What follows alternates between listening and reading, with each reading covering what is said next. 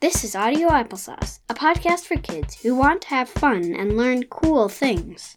Today we're going to learn about a system in our body called the endocrine system. But first, the mystery sound.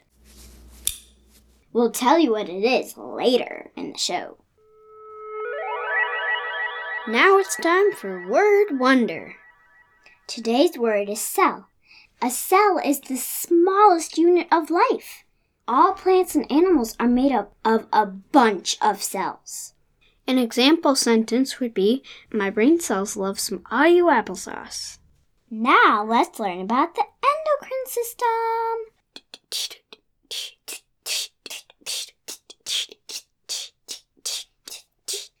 Could you please introduce yourself? Yes, my name is Carrie Leach, and I am James and Ella's auntie, but I also work as a pediatric nurse practitioner in a endocrine and diabetes clinic.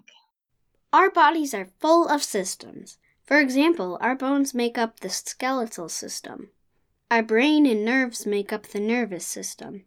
The digestive system is how we process food. All of the systems have their own responsibilities, and all of our systems work together. So, back to the endocrine system. This system has a bunch of tiny organs called glands. Glands are a group of cells doing the same job. So, the job of the endocrine glands is to release chemicals called hormones into our bloodstream. And these hormones go through your body as messengers and tell your cells what to do. Let's learn about the glands of the endocrine system and some of their funny names. I like to start off with something called the hypothalamus. Isn't that kind of a fun word? Hypothalamus. Hypothalamus. Yeah. Have you ever heard that word before? Uh, no. No. So the hypothalamus is actually located in your brain and it, it helps to link the endocrine system with another system, which is your nervous system.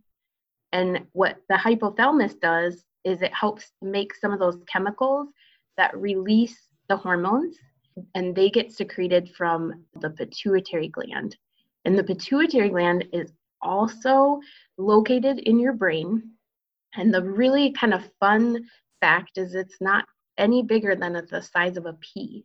So if you think about how small that size is in, in your body, but it's a super powerful gland, and they actually call it the master gland.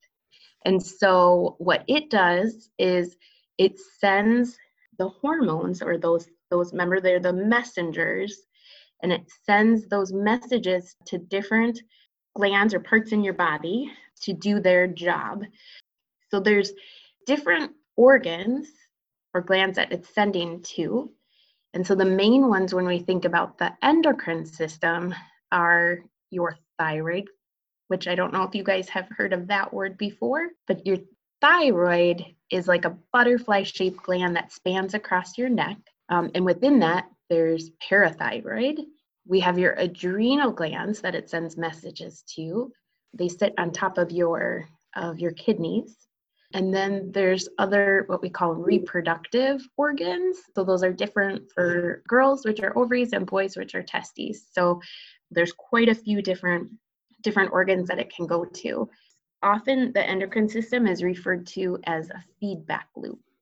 So it's a message that I'm sending here and then that's coming back and it works in kind of a combination effort to be able to get those signals and for the body to, to work. And sometimes what can happen for some people is that those those signals or those messaging systems aren't always working correctly. And that's where when we think about my role or the team that I work with with the endocrinologist, if there's concern for you know how kids are growing and developing they'll often come in and see us and we'll monitor to see if they have any signaling system that might not be working like it's supposed to. Do hormones change?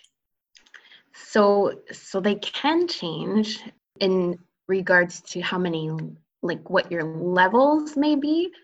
And so that can change as you're growing. So for kids that are getting older, um, one of the things that we talk about is pubertal hormones. So for boys and girls, that can happen at different ages, but those hormones can get stronger and then kids can grow more and they can have other changes that happen with their body. So that's a good question. Hormones can change as you grow.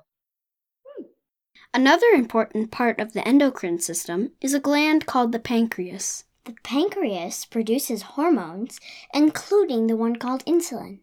And insulin, we think about what its job is, think about it like a key. And it's a key that has to move something in our in our bloodstream which is called glucose or sugar into our cells for energy. And so you know that I have type 1 diabetes, which actually is an autoimmune disease where my body kind of attacked those cells in the pancreas. They're called beta cells that actually produce the insulin.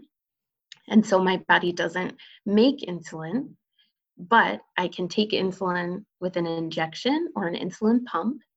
And then what the insulin does is when I'm eating sugar or eating what they're called carbohydrates or fuel for your body, then that insulin that I take then can move that sugar into the, your cells. And we talked about cells. And then your body can have that energy. And that's going to help you grow and develop. That's how you get to, you know, have the energy to exercise and really a big function in, in your body. How can your glands stay healthy? That's a great question, Ella. Really great question. I want to ask you guys what do you think are some ways that you can keep your glands healthy? Eating healthy food, um, drinking milk. Milk can help your bones, definitely. Yep. Um, so you touched base on some some really important ones. So um, eating healthy foods. Yep exercise. That's so great for your body. Going to your doctor for regular checkups or, or your nurse practitioner or your medical team, going for regular checkups so they can measure, you know, every time you go in um, to see your doctor, they measure how tall you are and they measure how much you weigh. And all of that is such helpful information to see how your body's growing and developing and they can pick up on concerns before they become too dangerous. So that's really, really important to go for those, those regular checkups and to take care of yourself by eating healthy and exercising, getting plenty of rest and sleep. Um, all of those are really, really important. Thanks for sharing. You are so welcome, guys. Thank you. And I'm loving your podcast. So keep it up. We're back with the mystery sound. Take another listen. Did you guess it? It's a buckle snapping. Now it's time for family fun. Today, have a competition for the best dessert. Maybe it's cupcakes or ice cream sundaes or something else. Take five minutes to go through your cupboards and create the best toppings and combinations. Don't be afraid to try some new things. Maybe celery, ice cream, and chips works really well. Or maybe not.